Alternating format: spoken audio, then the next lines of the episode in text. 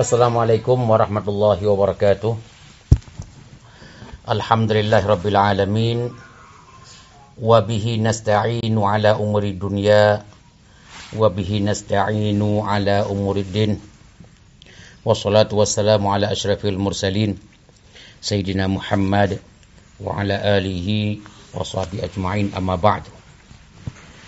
Bapak-bapak dan ibu-ibu jamaah Masjid Al-Hidayah yang dimuliakan Allah Subhanahu wa taala. Uh, pada saat ini jamaah semuanya masing-masing melihat kitab yaitu kitab uh, Al-Fiqhu Al-Manhaji ala Madhab Imam Syafi'i rahimahullah di jilid yang pertama halaman 201. Kita meneruskan kajian yang kemarin yaitu tentang syarat-syarat wajibnya salat Jumat. Kita sudah membicarakan kemarin yaitu yang pertama syaratnya adalah orang itu adalah muslim, yang kedua sudah berumur, sudah sempurna atau balik, yang ketiga orang itu bukan mudak dan merdeka, eh, yang keempat berakal, yang kelima orang laki-laki hanya yang wajib salat Jumat, yang keenam as-sihah al-jasmaniyah atau au jismiyah, sehatnya uh, uh, secara jasmani. Yang keenam, sedangkan yang ketujuh yang sekarang adalah al-iqamah di mahallil Jumat. Uh, orang itu berpenduduk asli pada uh, tempat di mana Jumat dilakukan. Uh, ini penduduk asli yang dimaksudkan di sini adalah uh, musafir, musafir yang datang ke satu tempat tidak diwajibkan sholat Jumat kepada mereka itu uh, adalah syarat uh, wajib Jumat yang ketujuh. Uh, musafir tidak wajib salat Jumat. Uh, yang kedua, orang-orang uh, itu uh, uh, harus mencukupi syarat-syarat yang telah disebutkan dan selanjutnya dia mendengar azan yang dikumandangkan pada hari Jumat. Seperti yang disebutkan oleh uh, hadis Rasulullah riwayat Abi Dawud, uh, Al-Jum'ah wa haqqun wajibun ala kulli muslim fi jama'atin illa arba'ah. Jumat itu adalah kewajiban kepada setiap pribadi orang Islam secara berjamaah. Uh, kecuali empat orang yang tidak diwajibkan yaitu yang pertama adalah hamba, yang kedua orang ibu-ibu atau orang perempuan, yang ketiga anak-anak di bawah umur, yang keempat orang yang tidak sehat jasmani atau marid atau dengan cara lain adalah orang sakit. Kemudian juga disebutkan dalam hadis riwayat Al-Darqutni eh, Nabi sallallahu alaihi wasallam pernah bersabda, "Man kana yu'minu billahi wal yaumil akhir" orang-orang yang beriman kepada Allah dan hari akhirat fa'alaihil jum'ah wajib melaksanakan Jumat. Di sini orang-orang yang masih beriman kepada Allah dan hari kiamat, hari akhirat, mereka wajib melaksanakan Jumat. Orang-orang yang tidak salat Jumat itu pada hari Jumat, orang itu sebenarnya seperti saya katakan kemarin tidak beriman kepada Allah dan tidak beriman kepada hari akhirat. Kecuali ada beberapa pengecualian yang tidak wajib imra'ah perempuan tidak wajib Jumat, musafir musafir tidak, hamba wa dan orang yang sakit. Kemudian eh, tadi ada saya singgung sedikit dan orang itu mendengar azan. Dari mana? Hadis Abi Daud juga disebutkan al-jum'ah Jumat itu adalah wajib ala kulli man sami'an nida. Orang yang sami'an nida, orang yang mendengar azan kalau dia tidak mendengar azan tidak wajib Jumat. Ya, makanya kalau boleh saya katakan orang yang tuli tidak punya memiliki pendengaran orang itu tidak wajib Jumat karena tidak mendengar eh, eh, apa, suara azan. Kemudian apabila syarat-syarat yang tujuh itu sudah terpenuhi wajib kita salat Jumat kecuali uh, uh, itu syarat-syarat ya. Hmm. Uh, kalau sudah terpenuhi syarat-syarat yang tujuh itu wajib melakukan salat Jumat. Hmm. Cuma ada uh, syarat yang lain yang disebutkan uh, ini tidak berkaitan dengan pribadi orang, berkaitan dengan situasi Jumat itu syarat yang berkaitan dengan situasi Jumat termasuk salah satu.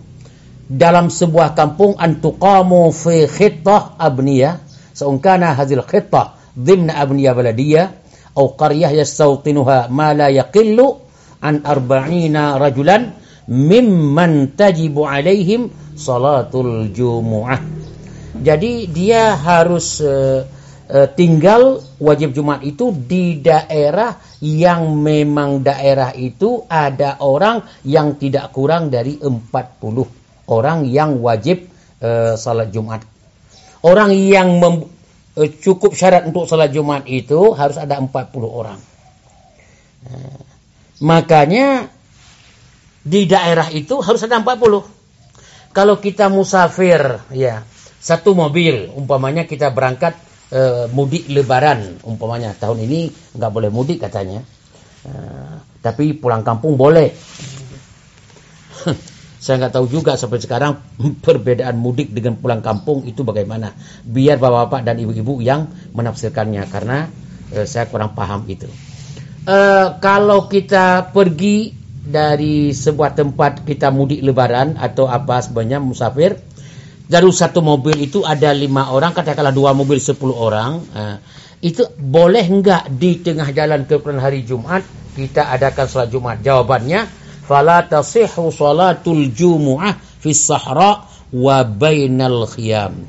Tidak boleh salat Jumat di padang pasir atau di hutan atau di tenda-tenda di mana Anda di situ bukan uh, uh, hanya Anda musafir wala fi qaryatin la yujad fiha arba'una rajulan uh, tajibu fi haqqihim salatul jumu'ah dan juga uh, tidak boleh dilaksanakan salat Jumat itu di daerah yang kurang dari 40 orang yang boleh uh, melakukan salat yang wajib salat Jumat kepada mereka.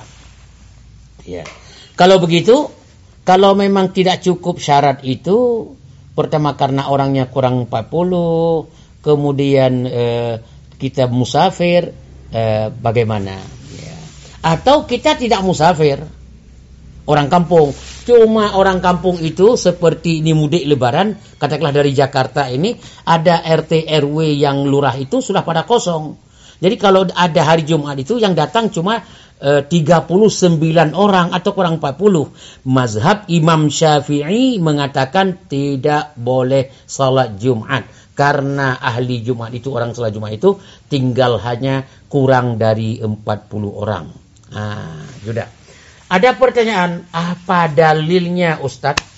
Ya, eh, sehingga harus 40? Nah, jawabannya adalah hadis riwayat Imam Al-Baihaqi uh, dari Imam Jabir bin dari sahabat Nabi uh, Jabir bin Abdullah kata Jabir bin Abdullah madatis sunnah anna fi kulli arba'ina fama fawqa dhalika jumu'ah kalau sudah kumpulan orang ada 40 atau lebih pada saat itu diwajibkan melaksanakan Jumat. Itu satu. Yang kedua hadis Abi Daud yang saya sebutkan kemarin yaitu di mana di Madinah sebelum Rasulullah menghijrah ke Madinah eh, Abi Daud meriwayatkan hadis di mana di Madinah ada seorang sahabat As'ad bin Zararah radhiyallahu anhu mekan manusia untuk salat Jumat pertama sebelum Rasulullah datang ke Madinah. Eh, berapa jumlah wakanu yauma idzin arba'in mereka pada saat dikumpulkan oleh uh, As'ad bin Zarah itu 40 orang tidak kurang. Oleh karena demikian di situ i mazhab Syafi'i berijtihad harus ada jumlahnya 40 orang. Kurang dari 40 tidak diwajibkan Jumat. Ini dalam mazhab Imam Syafi'i. jangan salah pakar dalam mazhab Imam Syafi'i. Itu syarat yang uh, ke pertama, syarat yang kedua, uh, syarat yang ke pertama dan kedua, yang pertama tadi harus uh, uh, ada di daerah itu bukan musafir orang penghuninya, yang kedua tidak boleh kurang dari 40 orang. Kemudian syarat yang ketiga antuqam fi waktu zuhur. Harus melaksanakan Jumat waktu zuhur. Jumat itu adalah khutbah dan salat. Itu harus waktu zuhur. Waktu zuhur itu bukan begitu masuk waktu zuhur. Ini pemahaman selama ini begitu masuk waktu zuhur langsung kita khutbah, langsung kita salat. Jawabannya, kalau ada khatib, ada imam. Tiba-tiba ada masjid seperti di Jakarta, khatibnya dan imamnya atau khatibnya itu macet di jalan dia kita sudah beritahukan jauh-jauh hari, beliau sudah konfirmasi datang, tiba-tiba macet di jalan. Macet nggak tanggung-tanggung. Padahal sudah eh, hari-hari biasa lima menit sudah sampai ke masjid kita. Tapi karena macet sampai dua jam atau satu jam baru sampai. Bagaimana kita telepon? Kata khatib, ini sedang sedang macet. Ini tinggal satu kilometer lagi dengan masjid. Tapi macet. Bagaimana? Nah, jawabannya, apakah harus salat Jumat langsung digantikan khutbahnya oleh orang lain? Jawabannya tidak ada masalah. Tapi sebenarnya yang hukumnya Jumat itu boleh dilaksanakan sampai sebelum masuk waktu asar. Jadi asar sekarang jam 3 lewat 15 menit waktu Indonesia di Jakarta. 3 15 menit. Khatib baru sampai ke uh, masjid kita pas jam 3 duhur. Hampir asar 15 menit lagi. Akhirnya boleh enggak khatib langsung berkhutbah, memenuhi rukun dan syarat, kemudian langsung salat. Begitu selesai salat, 2-3 menit masuk waktu asar. Sah tidak Jumat? Jawabannya, antuqamu fi waktu zuhri. Jumat itu dilaksanakan pada waktu zuhur. Itu masuk masih waktu zuhur dan di diperbolehkan dan sah Jumat walaupun setelah Jumat dan setelah salat langsung masuk waktu asar tidak lama setelah itu dua atau tiga menit.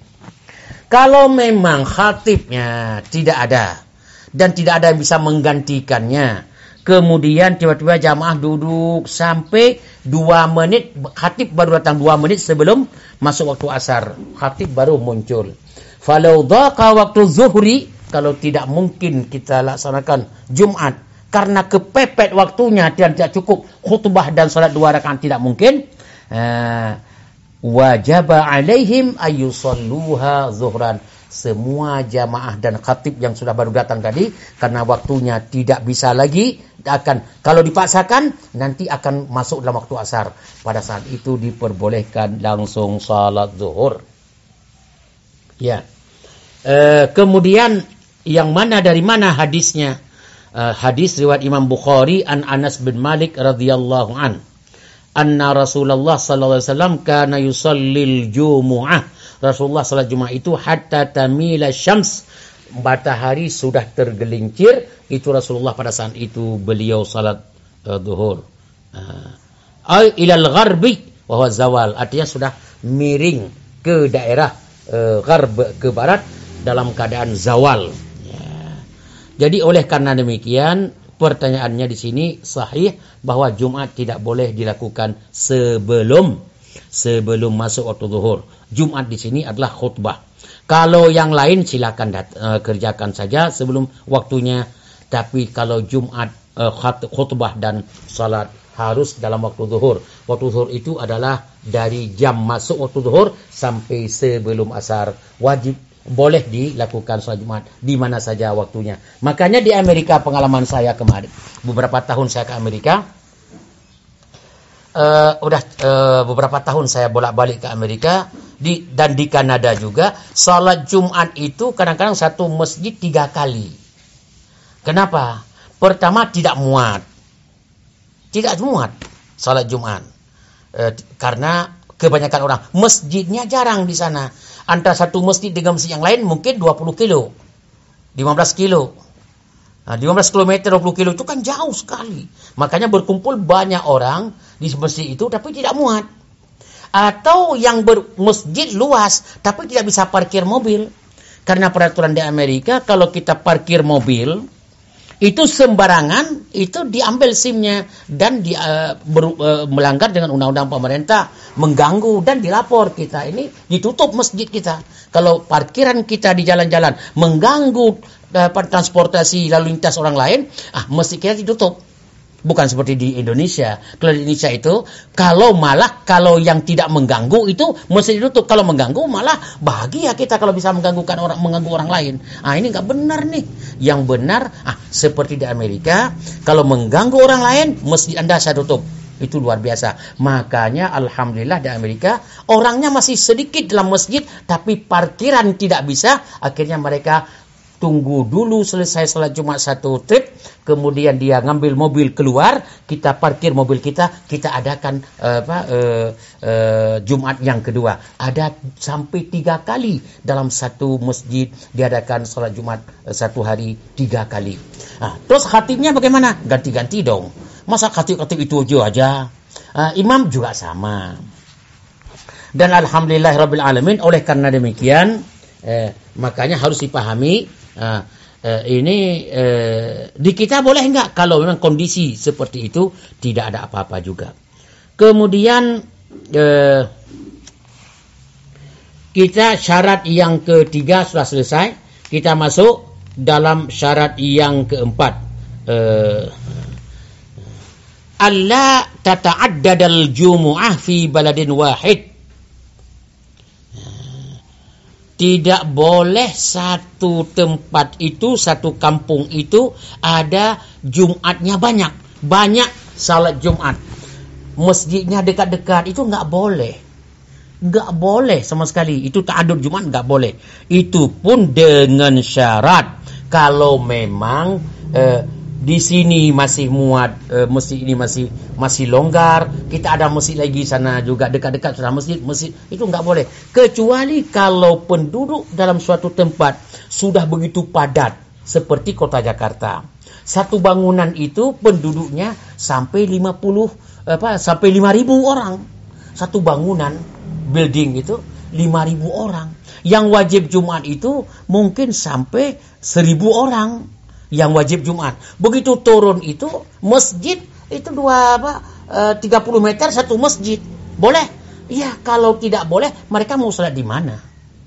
Itu ta'addud Jumat yang tidak dibutuhkan itu tidak boleh. Tapi kalau sudah kebutuhan uh, ya harus banyak masjid karena kondisi masyarakat seperti itu itu diperbolehkan ta'addud Jumat. Ini dalam uh, mazhab Imam Syafi'i. Makanya fa'in kathuran nas yang disebutkan di sini fa'in kathuran nas apabila manusia sudah membludak dan banyak wadaqal makan al-wahid an isti'abihim tidak muat lagi kalau jum satu masjid ya. Jazat ta'addud boleh banyak masjid meskipun 5 apa eh, 500 meter satu masjid 100 meter satu masjid enggak apa-apa. Selama kebutuhan masyarakat untuk itu masih diperlukan. Oleh karena demikian, tapi kalau nah ini kalau andai kata banyak jum, banyak masjid mengadakan Jumat sedangkan kebutuhan ke seperti itu tidak tidak tidak emergensi untuk mengadakan banyak masjid. Nah, terus bagaimana? Nah, jadi akhirnya uh, bersaut-sautan khatib di sini, di sana, di sana. Sedangkan masjid masih mem memungkinkan uh, dimuat, uh, masih memungkinkan mereka bergabung dalam satu masjid. Tapi tetap tidak mau bergabung. Jawabannya bagaimana? Lam yasihhu minha illa asbaquha. Yang orang yang paling pertama takbiratul ihram salat Jumat, masjid itulah yang sah. Masjid yang belakangan tidak sah. Ya. ya. Jadi ya. Ya. Jadi yang orang-orang yang lain tidak sah Jumatnya. Makanya berhati-hati. Makanya saya setuju sekali dengan pendapat ini. Ta'adud Jumat kalau tidak memang emergensi dan tidak diperlukan, tidak boleh kita buat ta'adud banyak masjid untuk salat Jumat. Tapi kalau memang diperlukan, saya pun berfatwa dan mengatakan adalah tetap boleh ta'adud Jumat. Allahu taala a'lam. Ya. Dari mana kita paham tidak boleh ta'adud Jumat? Nah, sebagai penutup, ya, ini penutup ini adalah innal jum'ah lam tuqam fi asrin nabi wal khulafa ar-rasyidin wa asri tabi'in illa fi mawdi'in wahidin binal baldah. Di zaman Nabi, zaman sahabat dan zaman setelah itu tidak diadakan Jumat kecuali di dalam sebuah masjid satu tempat dalam suatu komunitas. Ya yaitu namanya masjid besar. Kalau istilah kita al-masjid al-jami'. Nah, tolong didengar al-masjid al-jami'. Masjid al-jami' itu masjid yang ada sholat Jumat. Ada masjid yang tidak ada sholat Jumat. Masjid juga, tapi bukan masjid al-jami'.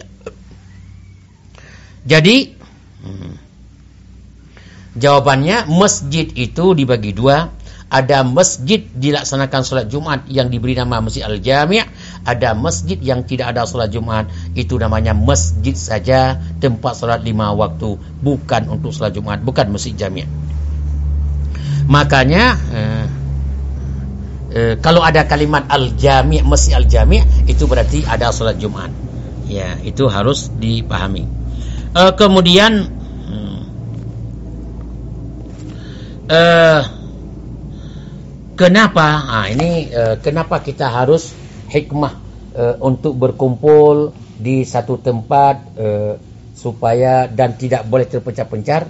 Di sini disebutkan ya izharu uh, sya'air al-ijtima' wa tauhidil kalimah.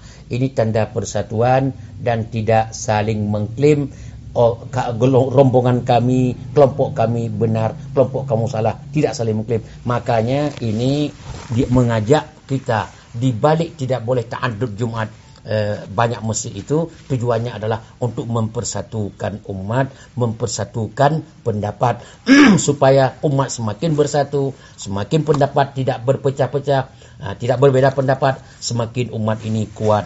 Allah Ta'ala a'lam. InsyaAllah di pertemuan uh, selanjutnya akan kita bicarakan tentang uh, uh, khutbah Jumat. Bagaimana yang sering sekarang kita lihat bahawa uh, tentang pelaksanaan khutbah Jumat itu banyak yang cacat. Mudah-mudahan kita akan coba mengkaji uh, di lain di kesempatan selanjutnya yaitu masih kita memegang kalimat uh, atau kitab uh, Al-Fiqh Al-Manhaji Al-Manhaji ala mazhab Imam Syafi'i rahimahullah. Terima kasih atas telah ke, uh, apa? Terima kasih atas kebersamaannya yang telah uh, bersatu masing-masing uh, mencoba mengkaji ini. Terima kasih kepada semuanya uh, kepada DKM Masjid Al-Hidayah. Jazakumullahu khairal jaza. Wassalamualaikum warahmatullahi wabarakatuh.